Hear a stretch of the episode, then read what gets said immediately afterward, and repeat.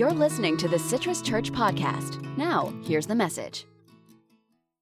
Uh, this morning, we continue our sermon series exploring some of the time that the Israelites wandered in the desert. Um, so, we're going to look at another part of that story today, but I want to kind of focus in on what we're going to be talking about. We're going to be talking about the spiritual importance of food. That's right, the spiritual importance of food. And if you heard me say that and you're thinking to yourself, I don't really know that food matters to my inner life, right? Like, I don't know that that really shapes my spiritual life or my thoughts and feelings and emotions. That may be kind of a stretch.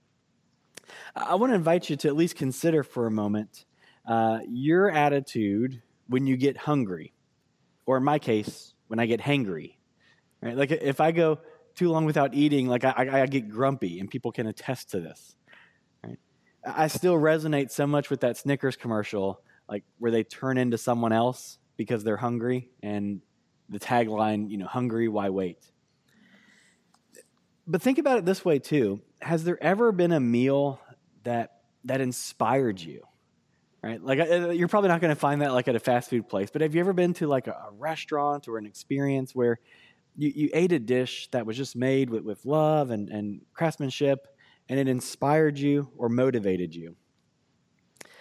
Uh, on the other hand, have you ever had a meal that was so bad that you will just never return to that restaurant or that establishment, right? So maybe we don't think food matters that much, but it's a reminder to me that food does impact our lives. And I came across a, a particular quote this week, and if you think about scripture, it says this This is your gentle reminder that one time in the Bible, Elijah was like, God, I'm so mad, I want to die. So God said, Here's some food. Why don't you have a nap? So Elijah slept, ate, and decided things weren't so bad. Never underestimate the power, the spiritual power of a nap and a snack. Can I get an amen on that one? I mean, that's the idea this morning is that many of us have a love hate relationship with food, and God understands the impact that food has. And so the story we're looking at today has a lot to do with food and the Israelites. So, the big question that's before us this morning, and as we look at this experience, and as we look at this particular season that we're in too, is this question Will God provide what we need in this wilderness season? That was the question that was on the minds of God's people as they left Egypt. And my hunch is that's the question that many of us are facing in this season. Maybe we haven't articulated that or said it out loud, but in the back of our head, somewhere in the quiet, we're thinking, will God really be able to provide what I need in this season? We're going to dig into that today because this was the question that the Israelites had also. And what we've been doing is we've been following the journey of the Israelites as they were enslaved in Egypt as they were liberated by God with the help of Moses, as they made their way up to the Red Sea, and as the waters parted and they made their way through the sea. So now that they're through the sea, they're on the other side, and they began this journey that they didn't necessarily know what it would entail, but they would be wandering in the wilderness for a period of time. Now, the wilderness is just kind of a fancy way of saying the desert. And the wilderness or the desert, then like now, was a place that was uninhabited, that was isolated, that was alone, where there was a scarcity of resources and people. It's not the kind of place you want to be, much less spend a long period of time.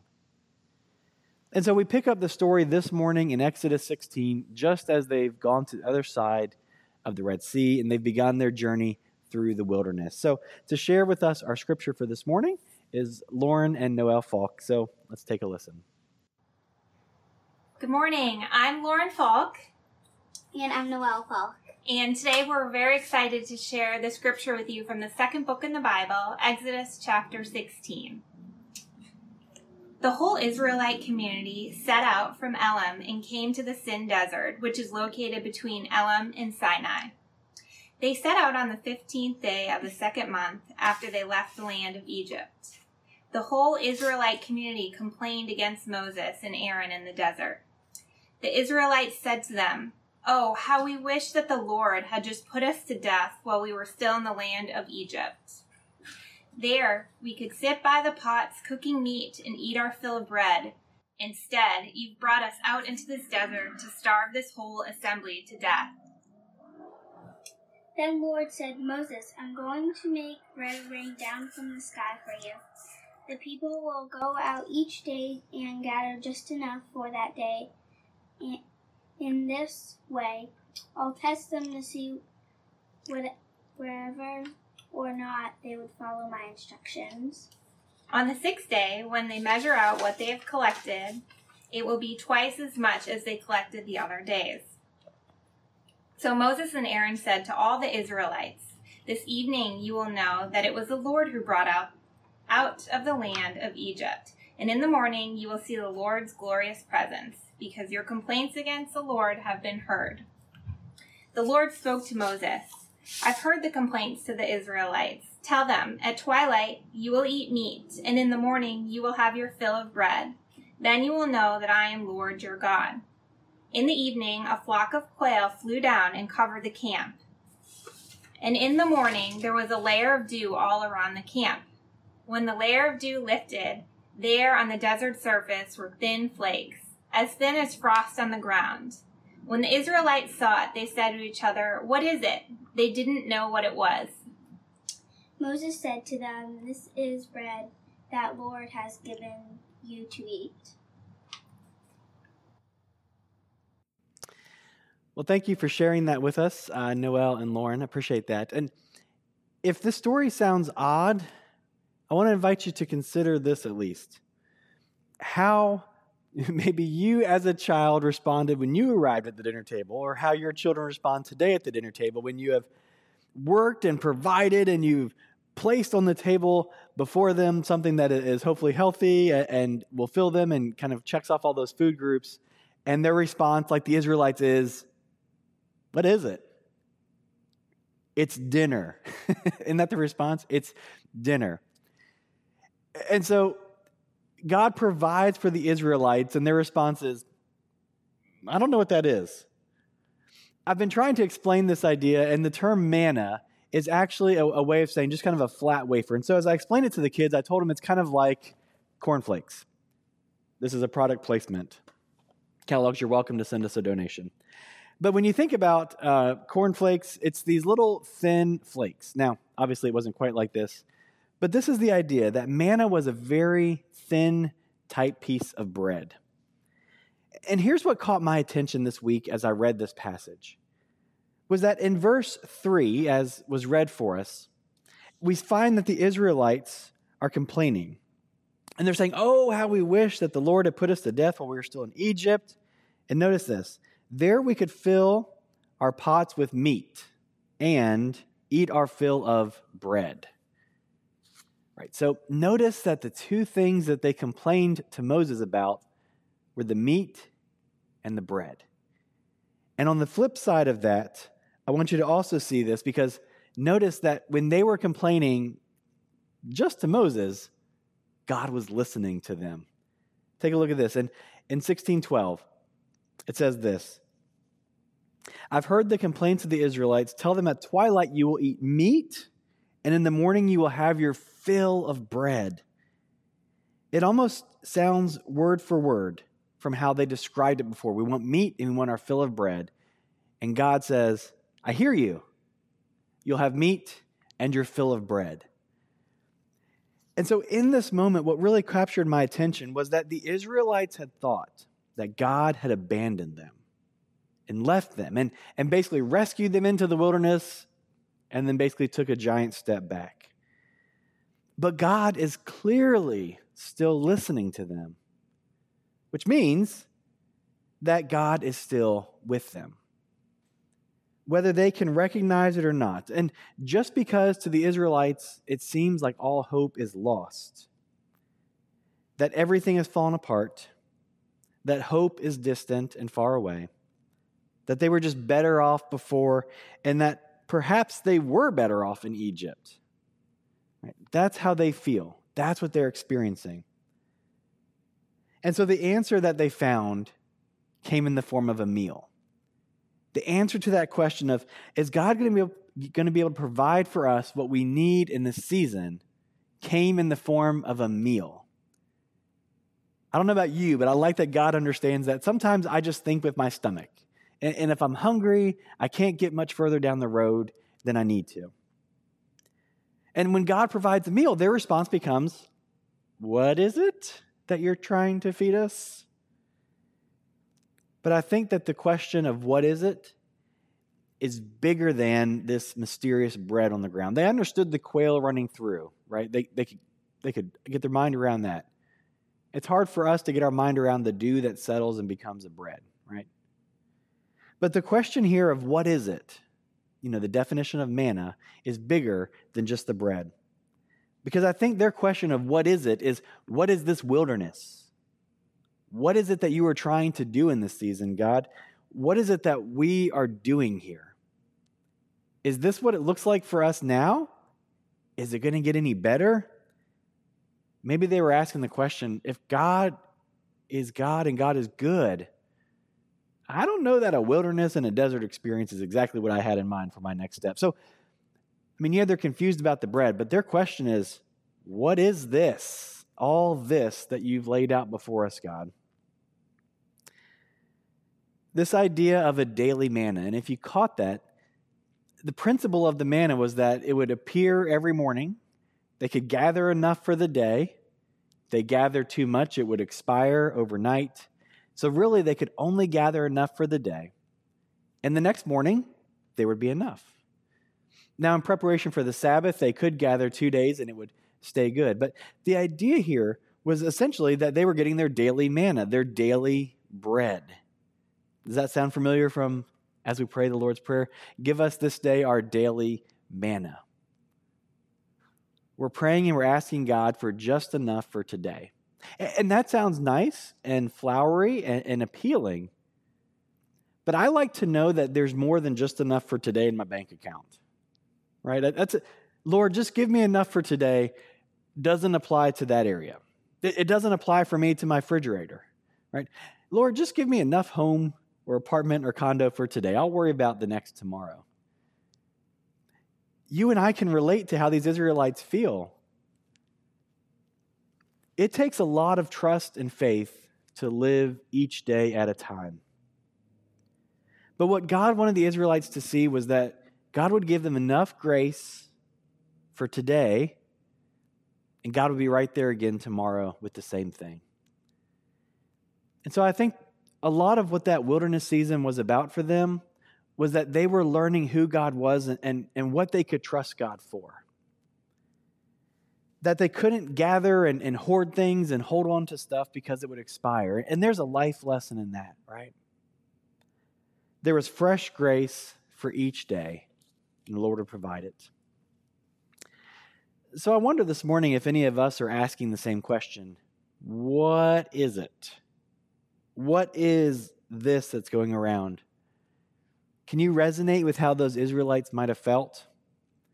Maybe you're asking, God, what in the world are you doing? Where are you? If you are good, why haven't things been fixed yet? Why do they feel like they're getting worse? These are the questions of the wilderness season.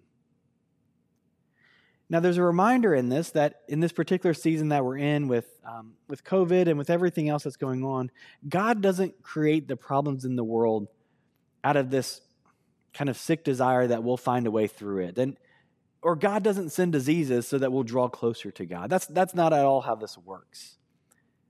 But as things happen in the world, what we find instead is that God invites us to draw closer to God's self.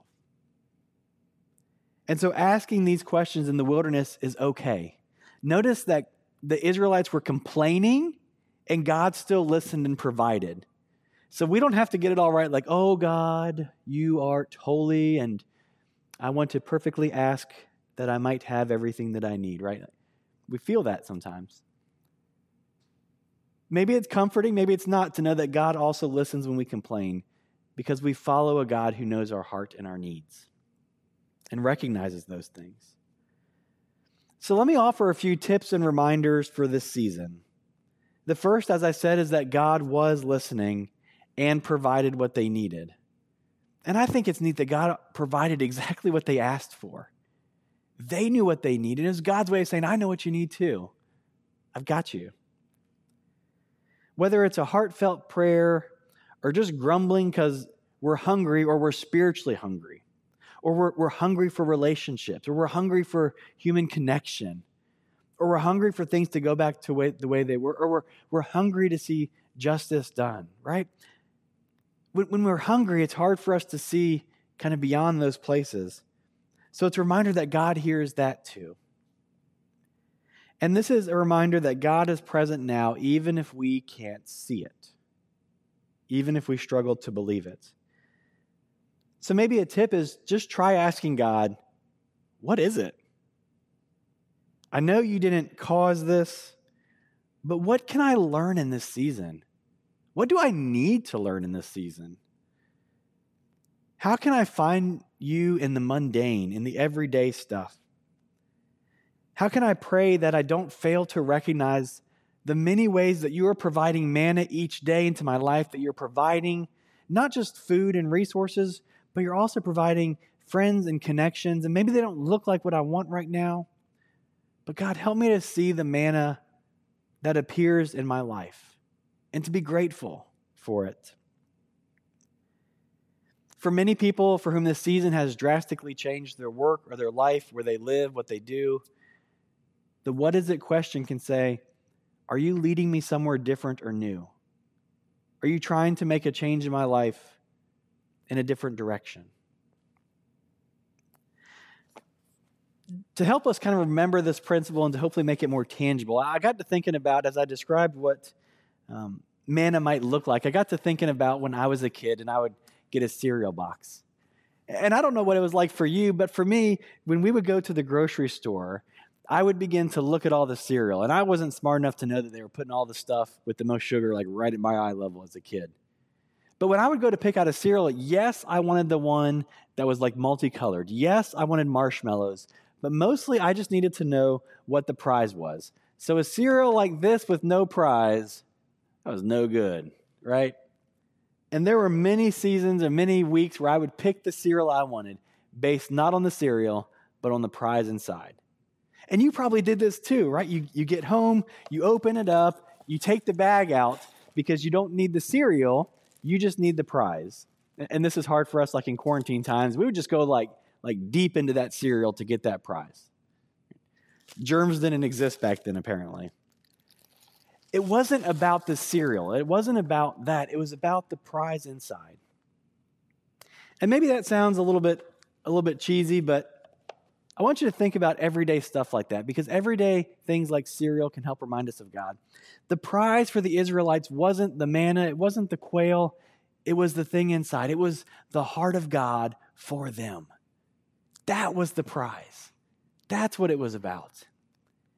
And that's what it is for us. God provides and takes care of us and looks after us. And yeah, everything doesn't always work out right, right? And yes, bad things do happen.